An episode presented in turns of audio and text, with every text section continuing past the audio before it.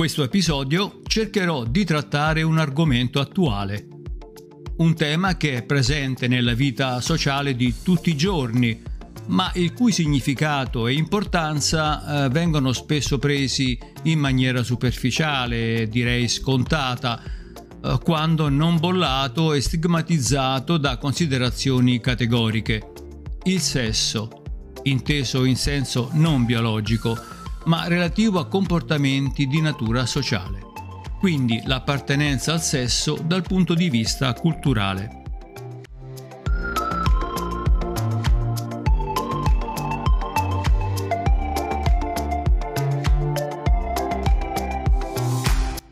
Un argomento troppo complesso, naturalmente, del quale posso prendere in considerazione solamente gli aspetti più semplici da trattare. Ma, come premessa, è utile considerare l'interesse per la straordinaria contraddittorietà delle costruzioni di genere nei media odierni, dove espressioni come potere femminile si affiancano a resoconti di livelli quasi epidemici di anoressia e dismorfismo corporeo, cioè quel disturbo mentale nel quale si trascorre molto tempo e si investe molta energia preoccupandosi del proprio aspetto e detestandolo, sebbene questo sia normale. Se facciamo un giro sui profili di Facebook, i selfie che si pubblicano, cambiandoli ogni settimana, proprio perché non ci si accontenta mai del proprio aspetto, rappresentano forse il 90% delle immagini di un profilo personale.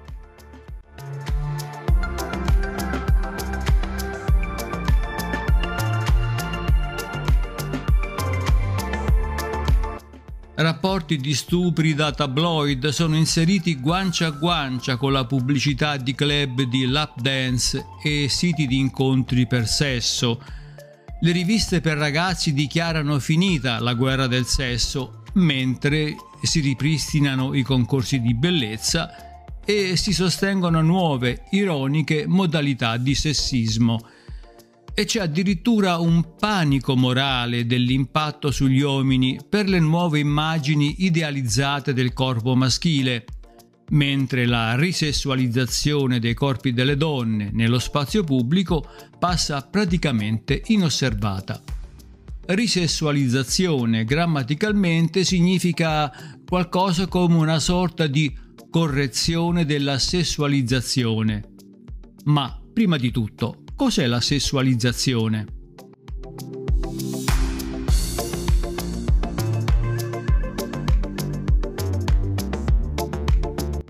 Esattamente un meccanismo psicologico di difesa. Consiste cioè in un meccanismo di difesa utilizzato molto spesso sia dagli uomini che dalle donne per evitare la presa di consapevolezza di stati dell'io, di emozioni e vissuti come fonte di angoscia e di sofferenza. Questo meccanismo di difesa comunque è inconscio, cioè la persona non è cosciente di utilizzare il sesso come una strategia di difesa ben definita. Le fantasie sessuali possono essere usate quindi come difesa per padroneggiare l'angoscia, per recuperare l'autostima, per sottrarsi ad una sensazione di noia e di morte interiore, o alla fatica di trovare un senso nella propria vita, cioè un mezzo per sentirsi psicologicamente vivi.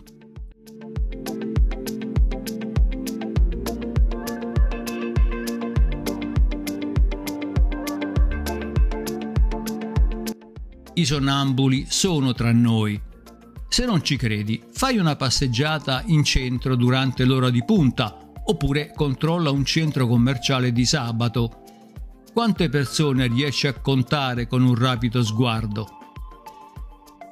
Ci sono momenti nella nostra vita in cui non succede nulla di eccitante, nessun evento importante appare sullo schermo e la scala Richter legge 0. Anche se non avere nulla di grave può essere un gradito allentamento dello stress e della tensione, vivere però costantemente in una calma piatta, senza nulla di eccitante, è deprimente. La vita è troppo breve per navigare senza meta. Quante volte hai chiesto alla fine della giornata o della settimana o del mese o addirittura dell'anno dove è finito il mio tempo?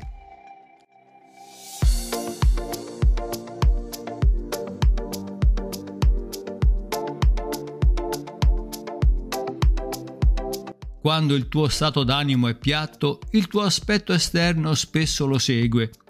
Ti giri i capelli in una coda di cavallo o in uno chignon. I tuoi vestiti sono sgualciti, non ispirati, monocromatici e le tue scarpe sono solamente pratiche. Ed è probabile che un guardaroba insipido, grigio, bianco e nero rifletta una sensazione interiore di blah. I tuoi vestiti sono diventati troppo noiosi, troppo scontati. Tutti gli altri intorno a te si vestono come te. Se è così, non sei sola.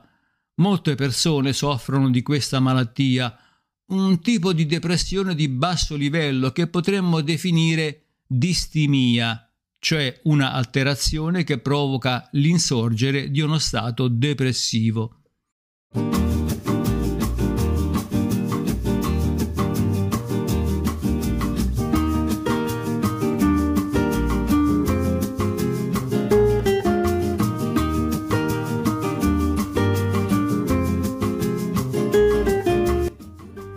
Imprevedibile o stressante, molti di noi trovano conforto in un programma o in una nuova abitudine che in mezzo al caos ci fornisce un'ancora, ad esempio impostando un piano settimanale o programmare delle attività in momenti della giornata, un appuntamento settimanale. Tutti questi sono una parte molto importante della guarigione e del ritorno alla normalità. Oppure iniziare dal tuo look.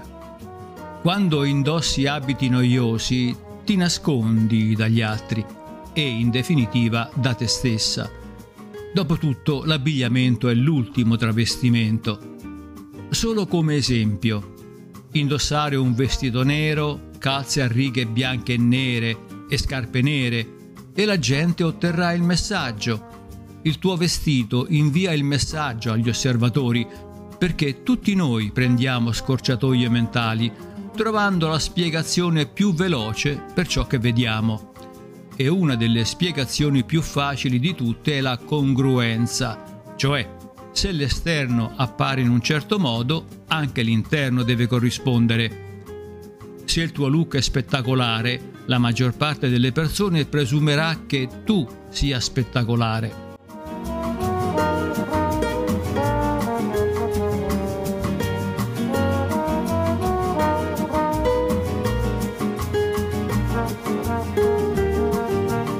In pratica l'individuo può sessualizzare qualunque esperienza con l'intento inconscio di convertire la paura e la sofferenza o qualsiasi altro spiacevole vissuto in eccitazione. Le donne hanno spesso cercato di uscire dai tradizionali vincoli posti sulla sessualità femminile, ma così facendo non hanno dimostrato alcuna solidarietà con la femminilità nel suo complesso. Erano avventuriere, disprezzando le altre donne che non si comportassero come loro, delle addomesticate e sottomesse. Potrebbero anche essere state coraggiose, ma erano solo nei loro desideri, ciechi vicoli sociologici. Né erano modelli di ruolo per altre donne, perché la loro ricerca di soddisfazione sessuale era al di fuori di ciò che la società del loro tempo definiva ancora femminile.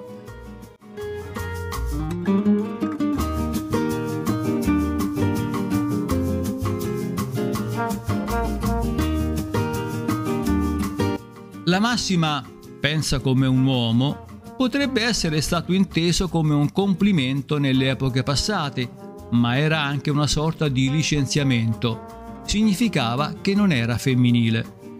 Gli ultimi 20 anni hanno prodotto un'espressione di emozione femminile che le precedenti generazioni di donne non hanno mai osato mostrare. La rabbia, la competizione, la lussuria e la ferrea determinazione per controllare la propria vita sono diventate emozioni disponibili per qualsiasi donna, da raccogliere e provare.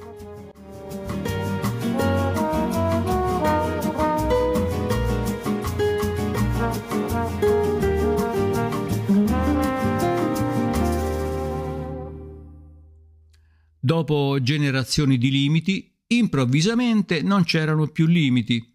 La libertà sessuale era nuova e credibile e le donne si fidavano delle nuove immagini e delle parole di altre donne.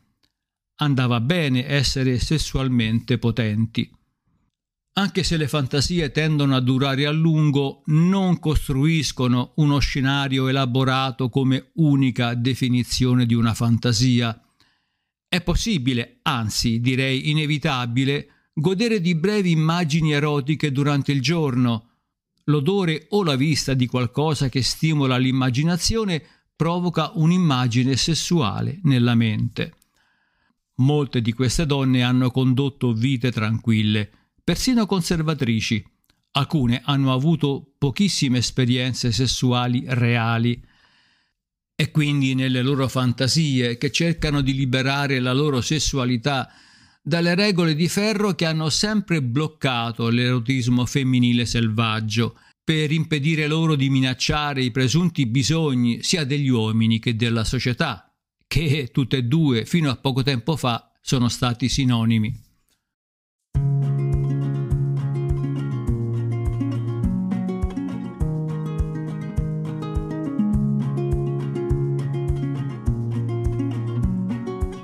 Soprattutto è nella fantasia che desiderano sfuggire finalmente al senso di colpa che una donna erotica ha dovuto portare, se ha adempiuto alla sua natura tradizionale. Anche se la maggior parte dice di essere andata oltre l'educazione sessuale della madre, nessuna dimentica mai l'umiliazione e la paura di essere stata svergognata da lei nella prima espressione del sentimento sessuale. Fino ad ora, fino a questa generazione, non c'è stata nella visione convenzionale una cosa come la lussuria femminile.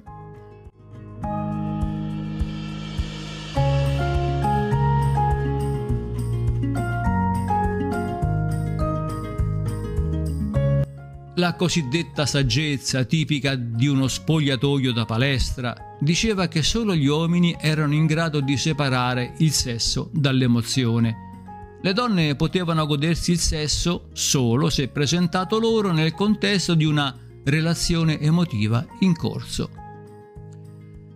Queste donne di ogni età e classe socio-economica dicono il contrario. Il loro scenario erotico non riguarda i loro mariti o addirittura i loro amanti, ma un uomo che non rivedranno mai più, qualcuno con cui non c'è alcuna relazione. Le donne vogliono cambiare, una piccola frazione delle più coraggiose sta cambiando, gli uomini no. La resistenza degli uomini al cambiamento non è totalmente senza ragione, data la confusione delle donne sulla loro identità sessuale. Da questa paralisi è cresciuto quindi un risentimento cupo tra i due sessi. Avendo iniziato la rivoluzione sessuale, le donne sono responsabili di finire il lavoro per definire esattamente ciò che vogliono e farlo nei termini più specificamente sessuali.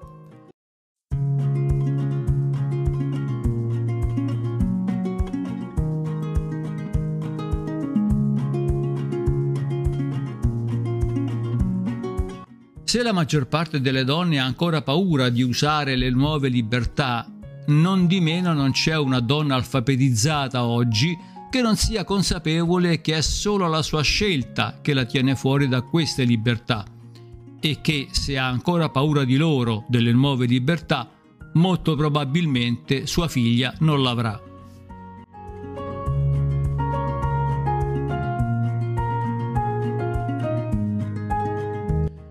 Di sessualizzazione o qualcosa del genere ne parlò già Freud, secondo cui la libido è sottesa a qualsiasi azione umana come motivazione primaria.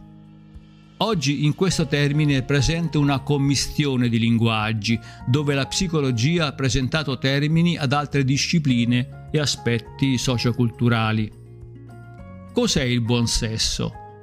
È una domanda complicata con cui le femministe hanno lottato per decenni, da destigmatizzare il sesso prematrimoniale all'abbracciare la cultura dell'accoppiamento senza vincoli degli ultimi decenni. Il femminismo si è spesso concentrato sulla conquista delle libertà sessuali per le donne, ma come avviene sempre in circostanze del genere, alcune femministe si sono chieste se quelle vittorie abbiano avuto conseguenze non intenzionali, come la svalutazione dell'intimità emotiva nelle relazioni.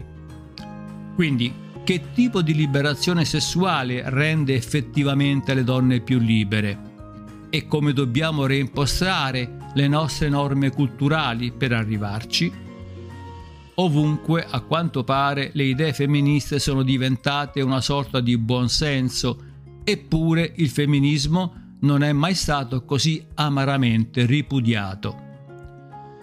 La risessualizzazione quindi è un argomento importante nel movimento femminista. La constatazione che le donne vere, stiano scomparendo dall'immagine pubblica, dalla TV, e che siano state sostituite da una rappresentazione grottesca, volgare e umiliante, sotto l'egida di Berlusconi, che su queste rappresentazioni ha fondato i suoi imperi mediatico e politico.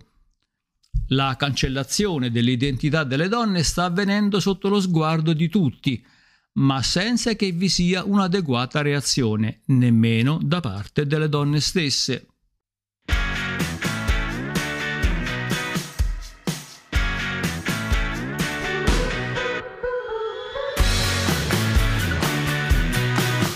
La visione tradizionale di una donna come casalinga o lavoratrice di basso rango, afferma David Gauntlett, un sociologo inglese e un teorico dei media, è stata eliminata dal quadro tradizionale attraverso le icone esuberanti e di successo del cosiddetto potere femminile.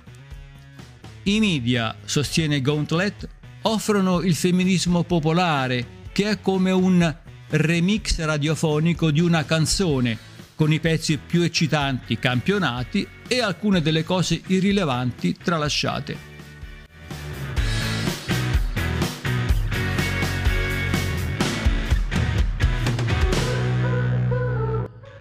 A questo quadro paradossale e complesso si aggiunge un'altra questione. Come i media, anche le relazioni di genere e le idee femministe stanno cambiando, mutano continuamente. Non esiste una prospettiva femminista stabile e immutabile. Piuttosto, le idee femministe si trasformano costantemente in risposta alle svariate critiche, ai gruppi elettorali nuovi. Vedi per esempio l'orientamento di governi autocratici come l'Ungheria di Orban o l'influenza della Chiesa cristiana in Polonia, oppure in risposta alle giovani generazioni, alle nuove idee teoriche e all'esperienza di vari tipi di lotta. Non esiste quindi un unico femminismo, ma molti diversi femminismi.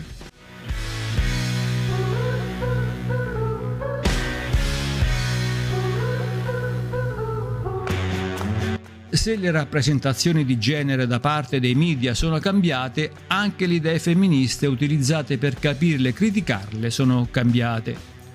Allo stesso modo, il concetto di genere cambia continuamente, creando una nomenclatura fitta e a volte non immediatamente comprensibile, come il termine non binario, cisgender, transgender, eccetera. In effetti ci viene spesso detto che le democrazie occidentali stanno vivendo a dir poco un terremoto di genere. È vero, le trasformazioni in corso sono profonde.